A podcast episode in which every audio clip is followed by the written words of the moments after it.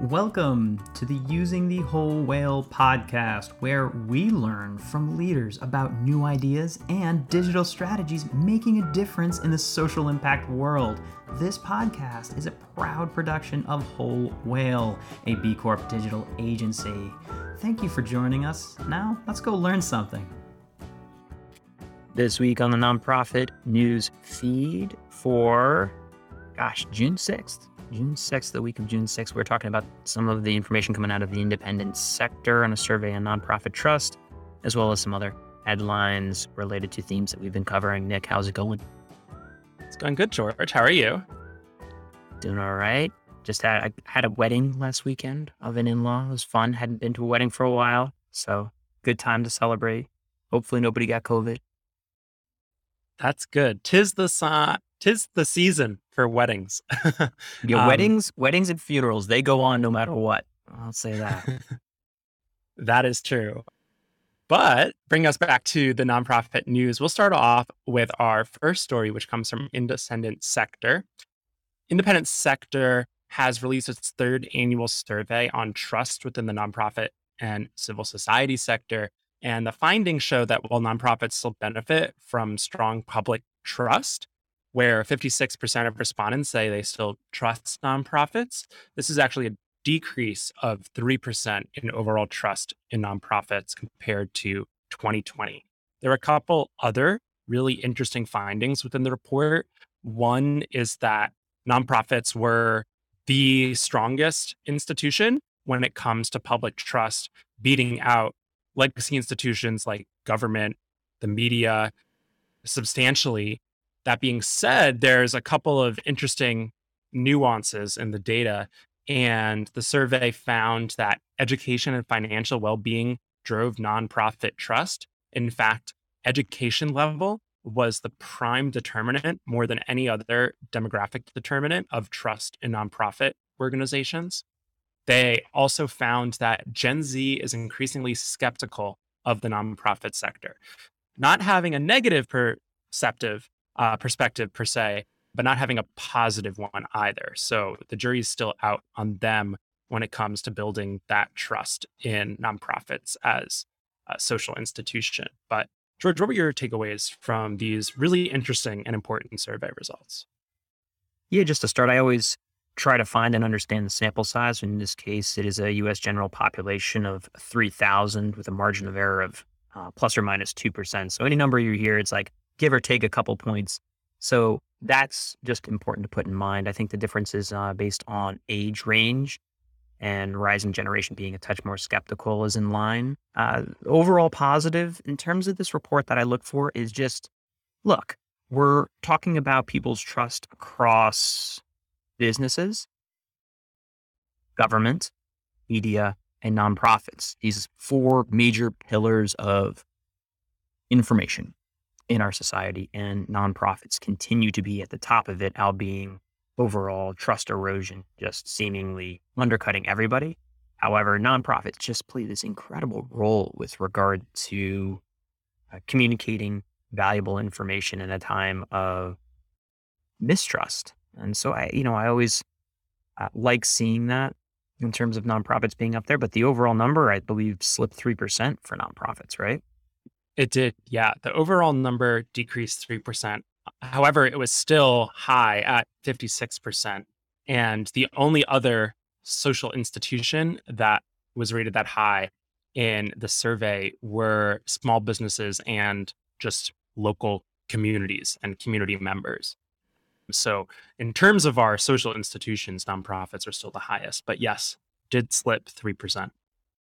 I'd say the other piece that I pulled out here is the biggest differentiating demographic characteristic is college, non college. So, more highly educated individuals in this particular survey uh, were uh, at a higher likelihood to be trusting the social impact sector, nonprofits, and, and philanthropy. That's an interesting one to me. And I think it goes back. I think it's interesting because a lot of nonprofits, particularly those that focus on social welfare, uh, might be helping folks in poverty or who may not have had the ready opportunity to go to higher education. So maybe an interesting dichotomy between the the folks who might be funding, contributing, running, and building nonprofits versus beneficiaries, uh, potential beneficiaries of those services. And of course, that's a broad oversimplification, but to me, that was that was somewhat interesting. George, what do you make of Gen Z being more skeptical of nonprofits as an institution? The the actual data showed that they were more trusting of uh, crowdfunding uh, type campaigns and a little bit more enthusiastic about uh, about donating, for example, to those campaigns. Part of me is not surprised. Ultimately, rising generations tend to have higher levels of skepticism of institutions that pre-existed that are run disproportionately sometimes by the other generation and just it's like a, a natural curve of what goes on the rise in, in crowdfunding and crowdfunding philanthropy is it, it's a personal frustration of mine because I don't believe it is the most intelligent way to distribute funds for a public good. I think it's the most popular. I think it's the most social. I think it is, you know, near term gratifying, long term, even potentially destabilizing to say, here's how philanthropy should be done. We're, as a mass of crowd, smarter than an individual who studies a topic. There are times when the crowd is far smarter. But there are other times when, you know, maybe an organization that has got 10 employees doesn't need $45 million in the span of four days. Maybe that's a thing that you have to sort of balance. And, you know, it's a pendulum. It's a pendulum of uh, philanthropy that'll uh, obviously uh, come and go. And maybe the rising generation, you know, like coming up will be like, wait a minute, we've seen this show too many times, and the only person who wins in crowdfunding consistently is the crowdfunding platform. Okay. That's fair. I guess in turn, Gen Zs are are skeptical. You are, and we are skeptical of Gen Z. Uh, oversimplification again, but yeah, I mean, you also saw this in a macro uh, around crypto, and obviously, I've not shied away from being a fan of crypto philanthropy. However, it does also make that crowdfunding a lot easier. I cannot go understated the fact that millions and millions of dollars were sent to Ukraine without the permission of, you know, the guiding powers that be to do so. And that's it feels very gratifying in the moment. And, you know, who who's to say how, you know, 80 plus million is is being being used and it was something that when you take away the the middle people, institutions and controlling bodies in place, like you just get money to where you think it needs to go. And it will have different types of second order effects, both positive and negative. Yeah, I think that's I think that's that's fair. I agree. All right. We'll move on to our next story, and this comes from The Hill and is a little bit more sobering. And The Hill reports that data from the Gun Violence Archive, which is a nonprofit, has reported 233 mass shootings that have taken place so far this year in the United States. And this data uh, comes amid the fallout of several devastating shootings in New York, Texas, Oklahoma, and just what seems like a increasing temperature in the country when it comes to uh, gun violence. But what struck me about this wasn't so much the gun violence as as terrible as it is, not something I'm surprised about, sadly, but that the most definitive source on this is actually coming from a nonprofit. And the Gun Violence Archive is the go to source for news organizations and researchers uh, trying to assess gun violence and mass shootings in particular in the United States. So, really interesting that a nonprofit is stepping up here and filling that void uh, to provide the public with with really vital information that for a long time, even the government, for example, was barred from studying. You know, government agencies were barred from studying the health effects of gun really? violence. So there's very, oh yeah, this is famously that rule was lifted only within the past couple years. But the CDC, I think it's the CDC, wanted to do uh, research on gun violence, and Congress specifically forbade it in the allocation of funds. So there's kind of a dearth of national data on gun violence and mass shootings, and the, the data is all over the place. But it seems that this nonprofit is really kind of the authoritative uh, source of truth on this. Yeah. I think getting back to definitely check this out gunviolencearchive.org. I'm embarrassed. I've never seen this nonprofit, but it's a great model for showing how you can use data, information, and honesty to hold up the mirror to society and say, this is what the numbers tell us about what's going on. This isn't, I mean, as much as you can say, it's like, it's not an agenda here. It's just, here are your numbers. You're not doing well by any measure of what's going on here. And the question is, is this, is, you know, what is, what is tolerant? you know, is 2021 692 mass shootings? Is that tolerant of a society? I mean, it was tolerant then. It was tolerant in 2020 with 610 mass shootings. It was tolerant by our society in 2019 with 417 mass shootings. At what point, I wonder, does the amount of mass shootings per year hit some sort of threshold? And this organization seems to be asking that direct question by holding the numbers up, uh, as well as other total incidents of guns and other pieces. But the mass shootings are are particularly of importance because we made assault rifles legal in this country after having them be illegal throughout the, the 90s. Simply let the clock expire on that permission. And now uh, I know they're debating slowly whether or not that might change. But I, I think, one, take a look at gunviolencearchive.org. Two, take a look at how your organization responds to your own cause in your backyard, not just gun violence, but how might data be used in this way to affect change and to hold up that social mirror? Absolutely, George. That's a great analysis. And I have a little bit more information on the law I was talking about. There was a 1966, 1996 rule that passed through Congress uh, called the Dickey Amendment, which barred the CDC and other government research organizations from using funds to, quote, to advocate or promote gun control, which was widely seen as essentially prohibiting any study of gun violence or gun sales, what have you, at the federal level uh, but appears to have been repealed in uh, 2019.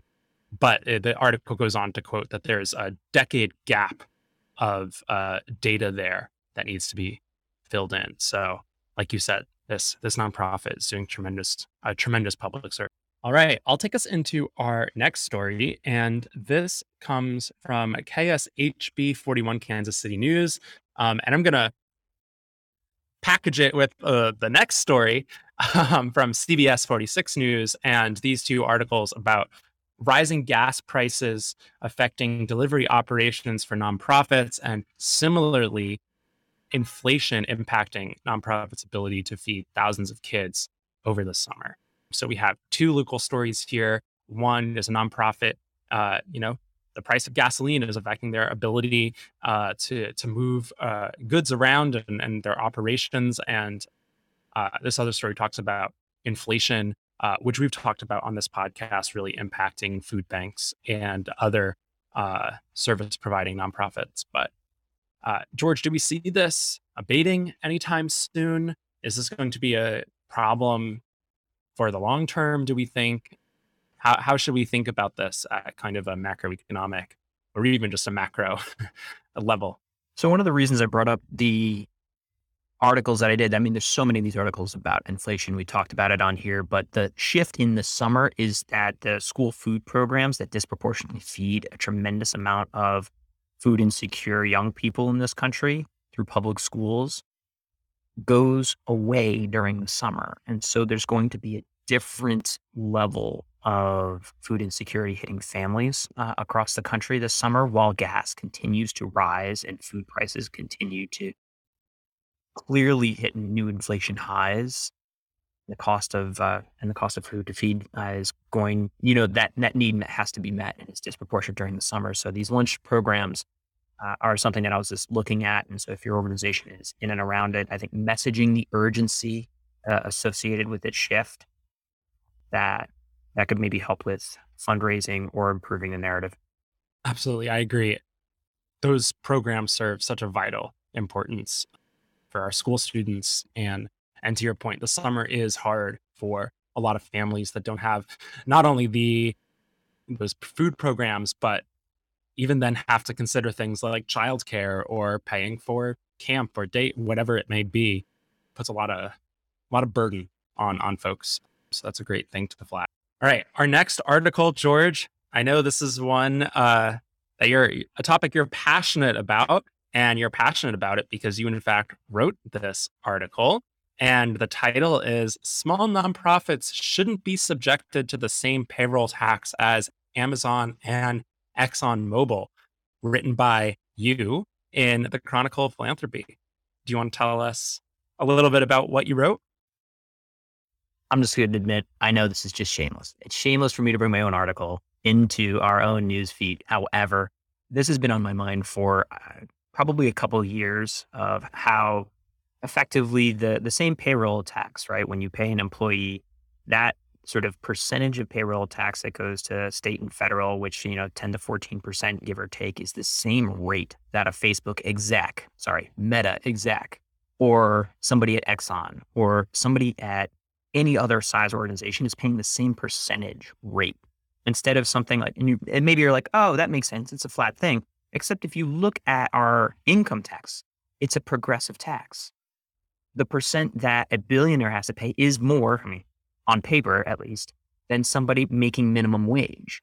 Yet at the point of sale, at the point of the moment where the nonprofit or the Fortune 100 company is paying the person, that's the same percentage rate. And so I'm suggesting here a policy wherein nonprofits that are smaller, frankly, uh, that are smaller for effectively, I'm calling about a quarter million uh, charities that are operating with less than 100 employees and less than 5 million in annual revenue basically for you know uh, a few billion dollars could essentially we could remove the payroll tax there giving them an extra 10% uh, operating to either raise wages to hire people to serve the communities that they already do. And, and by the way they are you know 501c3s so they are doing public good. I, and i put the cap on that in terms of this hypothetical thing is because i don't think a nonprofit with like 10,000 employees is the same type of situation that a smaller under 100 person uh, nonprofit is. And yeah it's a it's a it's part thought experiment but also part super freaking practical that literally for a cost of 3.7 billion i'd calculated uh, which could easily be made up with a progressive tax that went up a touch more for organizations like amazon. Uh, to pay because they can't get around those taxes the same way they can on income tax on on their on their corporate taxes. They can't get away from the fact that they need to pay humans to do work, and that's where a percent is taken out. It would be pretty easy to move up half a point for organizations that are operating over a billion dollars because they're dodging their freaking taxes anyway. Anyway, this is a window into how geeky I get with social impact. We love geekiness on this podcast. And George, I'd hesitate to guess that listeners who've made it this far into the podcast are just as geeky. So I think we are in good company. But I wish I had I wish I had a room. I, uh, we'll look at the data. We'll see how many people make it this far. I wish I had a room to to get you in, someone to talk to, someone in a suit in a in a nice office in DC because I think they need to hear this. Well, I'm not going to give up on this idea. I, I, don't know where to go next. I did get a quote from the independent sector uh, that you know they they do think it's you know potentially plausible, and they, they said there is uh, some type of you know precedent for this type of tax, but we'll see. I don't know where to go with it next, but I, I tend not to let things drop, so I'll keep pushing this. And, and if anybody listening just wants to take this and run with it, please go go do it. I'll give you the research because I should be doing my real job instead of trying to push something like this. It's for the public good. And speaking of public good, how about a feel good story from our favorite public good sector? Please. All right, this story comes from westernslopenow.com. Not entirely sure, but it is about a nonprofit that's helping helping formerly incarcerated firefighters get jobs. So it's well known that, especially out west, including in California, Oregon, and Washington, states have relied on incarcerated men and women to fight wildfires. And that's a whole, that's a whole other conversation. But they are often trained to perform, quote here, grueling work while earning just a few dollars, sometimes as little as $2 a day. However, there is a nonprofit group with some foundation backing that's trying to help those firefighters turn their incarcerated job into a real job upon uh, their release. So it's helping folks get the uh, the certifications they need because they already have the real world training. They've already been doing it. They basically already are firefighters. But helping incarcerated folks uh, turn what they learned during during prison into a career. And I think that's really tremendous. It helps uh, reintegrate firefighters into, or formerly incarcerated folks and newly firefighters into our communities. It helps them uh, serve a, a, public good and public benefit. And we interview one of the individuals who participated, and he was saying that he felt that he had something to give back to society and was really proud to be able to serve in that capacity. So this is a really innovation, innovative program, I think, and I'm for any kind of program that helps formerly incarcerated folks reintegrate into society uh, because it reduces recidivism and it has a whole host of other social benefits. But cool to see. There's a really great quote in here from a person who's uh, incarcerated, and Brandon Smith says, when you're incarcerated, you have this stigma of being a public nuisance. Being a firefighter provided an opportunity for me to give back to the community to give myself a sense of pride. It was something I wanted to continue as a way of giving back to the community once I came home. But they noted that after his sentence was completed in 2014, it really wasn't clear how to essentially become a firefighter, even though he was already trained in that. And so the certifications that he received while incarcerated didn't count, and he uh, and he couldn't even apply for some positions due to criminal records. So this is a great nonprofit. And by the way, you know, speaking as somebody who's in California, like we need firefighters, very, very much so. Also across the Midwest because it's going to be a very tough fire season. So hats off to these folks. All right, Absolutely. Nick, thank you. Thanks, George. This has been Using the Whole Whale podcast. If you want to keep learning more about these topics and others, head on over to wholewhale.com slash university to keep learning with us. Thanks as always to gregthomasmusic.org for his tunes that underwrite our tracks. They're fantastic. Hope you're doing well, Greg. And just a reminder subscribes really help us on any platform that you listen to us on. Please give a thought to click and subscribe and maybe even a comment because we like hearing from you.